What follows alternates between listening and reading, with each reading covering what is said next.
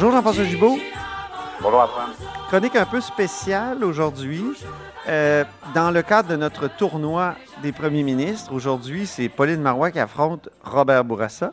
Puis je voulais qu'on parle un peu de, Pauline Marois, d'une de, ses principales, euh, comment dire, réalisations comme première ministre. Et, c'est peut-être que tout le monde, c'est pas tout le monde qui s'en souvient, mais ça a été la fermeture de Gentilly 2. Et toi, à cette époque-là, tu étais chef de cabinet du ministre des Finances.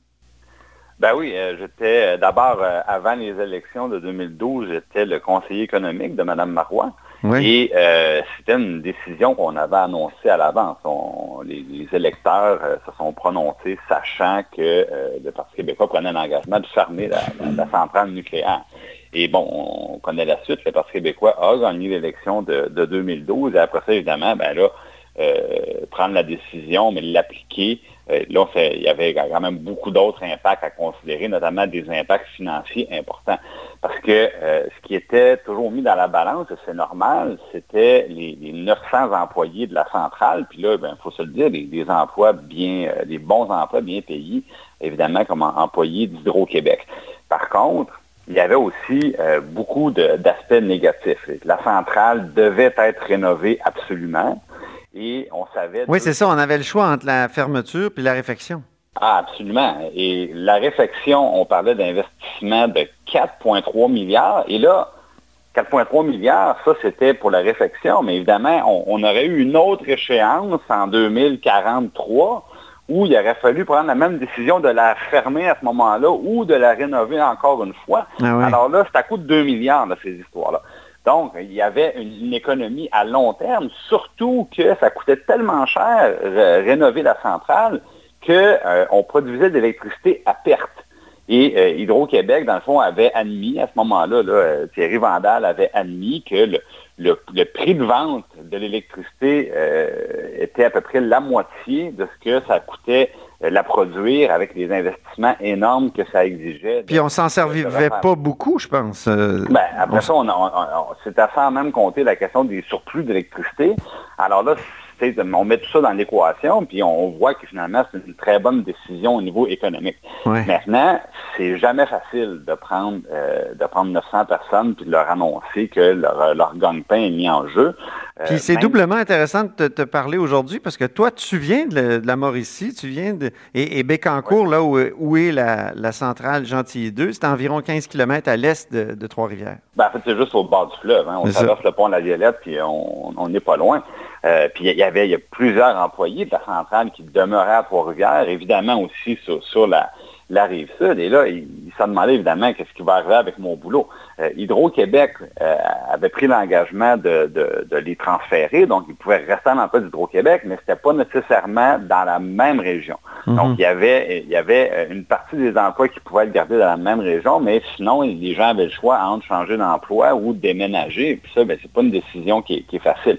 à terme, je sais qu'Hydro-Québec a dit qu'à peu près 85% des employés avaient pu avoir soit un nouvel emploi fourni par Hydro, soit continuer de travailler chez Hydro mais euh, dans la Mauricie ou dans une autre région. Donc, ça, ça a quand même été assez bien géré. Mais je me souviens à l'époque, euh, c'était un employeur justement de longue date. Puis euh, moi, j'avais des personnes proches là, dont c'était, ça a été le gagne-pain pendant des années. Mhm. je ne serais pas surpris qu'ils en veulent encore au Parti québécois d'avoir pris cette, cette décision-là. Et d'ailleurs, le, député de la place, qui était Jean-Martin Hoffin à l'époque, bon, avait quitté le PQ en 2011, mais c'est lui qui avait mené la cabale dans le comté. Puis il avait, il, avait, perdu son élection là, par une marge importante. donc les ah localement, localement, il y, avait, il y avait quand même beaucoup de frustration.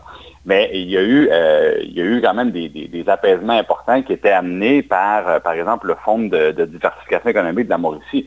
Nous, on avait pris l'engagement de réinvestir une partie des économies dans la région. Ça prenait la forme d'un fonds de 200 millions euh, qui avait été annoncé avant les élections, puis ça, c'est quelque chose qui a été annoncé avant, puis qui a été livré après ça par le gouvernement de Mme Marois. Et euh, ça a été d'argent investi justement dans des nouveaux projets, euh, notamment des projets industriels, mais d'autres aussi dans, la région. Alors, ça, a servi de bombe, puis ça a assez bien fonctionné.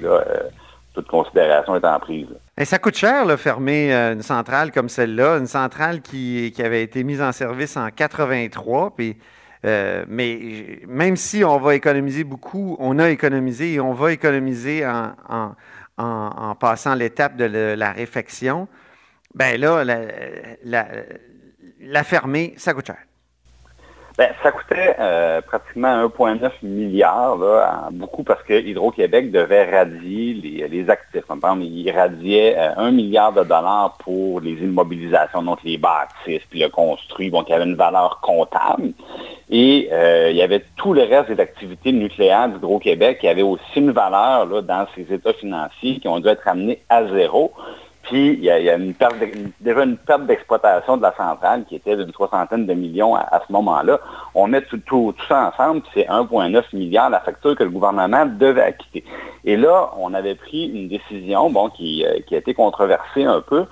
C'était celle, dans le fond, de, faire une loi pour que cette somme-là soit affectée directement à la dette sans toucher, euh, dans le fond, le résultat annuel. Parce que ça aurait donné un déficit d'1,9 milliard de plus ah oui. le, résultat du gouvernement. Et comme on a une loi sur l'équilibre budgétaire au Québec, ben, cette somme de 1,9 milliard-là, on aurait dû la rembourser dans les années suivantes. Et là, rembourser 1,9 milliard, ça veut dire soit augmenter des revenus, donc créer une taxe pour ça, ou augmenter les impôts pour ça, ou soit couper dans les dépenses. Donc, est-ce que ça aurait été responsable de couper dans les budgets d'éducation puis de la santé pour payer une facture non récurrente d'1,9 million?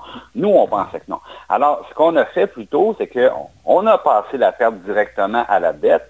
Et pour éviter que cette facture-là, dans le fond, soit tout simplement euh, mise sur la carte de crédit des prochaines générations, ben, on avait dit l'économie qu'on va faire dans le futur, parce que, un, on ne paiera pas pour la réflexion, et deux, parce que comme je le disais plus tôt, euh, chaque, euh, chaque kilowatt produit par la centrale euh, aurait été produit à perte. Mhm. ce qu'on a fait, c'est qu'on a estimé l'économie qu'on faisait, donc, parce que la centrale serait fermée, donc ne subirait pas de perte annuelle. Puis on a dit, on va verser ça au fond des générations. Donc, c'était 215 millions là, par année qui vont au fond des générations à chaque année et qui, à terme, dans le fond, vont représenter un montant largement supérieur aux 1,9 milliard. Donc, c'est comme une décision euh, temporaire, qui avait un effet temporaire négatif sur les finances publiques, mais à long terme, c'est une décision qui était très positive.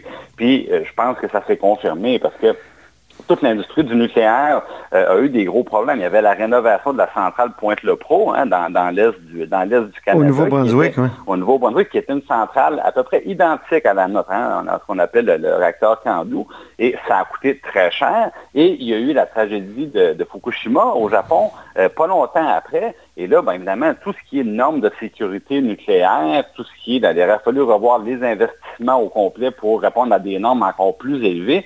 Euh, alors, c'est clair que la décision était la bonne. Puis, bon, tu le mentionnais tantôt, c'est sans même compter les surplus d'électricité, bon, qu'on connaît depuis de nombreuses années. Ben, imagine-toi tout ça ensemble. Euh, oui, on aurait peut-être gardé les 900 emplois, mais ça aurait été le, seul aspect positif, parce que mm-hmm. tout le reste, tout le reste, c'est négatif. Euh, on peut dire que c'est une des principales réalisations de Pauline Marois, première ministre, parce qu'elle a tellement pas été là longtemps. Euh, par rapport à celui là, qui, l'oppose aujourd'hui dans, dans, le duel des, premiers ministres, Robert Bourassa, c'est presque euh, inégal de, de, faire cette confrontation-là. Mais c'est une quand même une des réalisations les, plus concrètes. Ben oui, mais c'est il faut le voir sur le sur le, long terme. Parce qu'évidemment, c'est toute la différence du monde entre annoncer la construction de grands barrages, annoncer des emplois, puis annoncer une fermeture. Hein? Bon. Ben oui. C'est pas, c'est pas mal moins populaire annoncer une fermeture. Sauf qu'évidemment, le temps passe, puis ça nous permet de, prendre un peu de perspective par rapport à cette décision-là.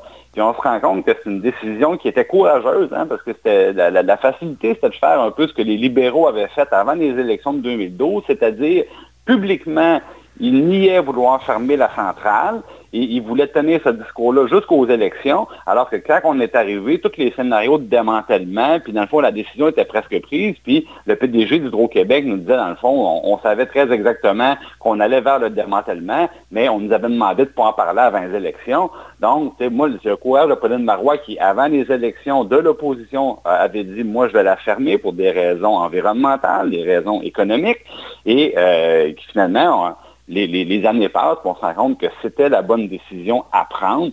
Euh, puis les impacts négatifs aujourd'hui, ben, on en parle à, peu près plus. Très bien. Ben, merci beaucoup, euh, Jean-François Gibault, fils de la Mauricie et ancien conseiller de, de Pauline Marois, mais surtout, surtout, notre compteur. Alors à demain, à bientôt.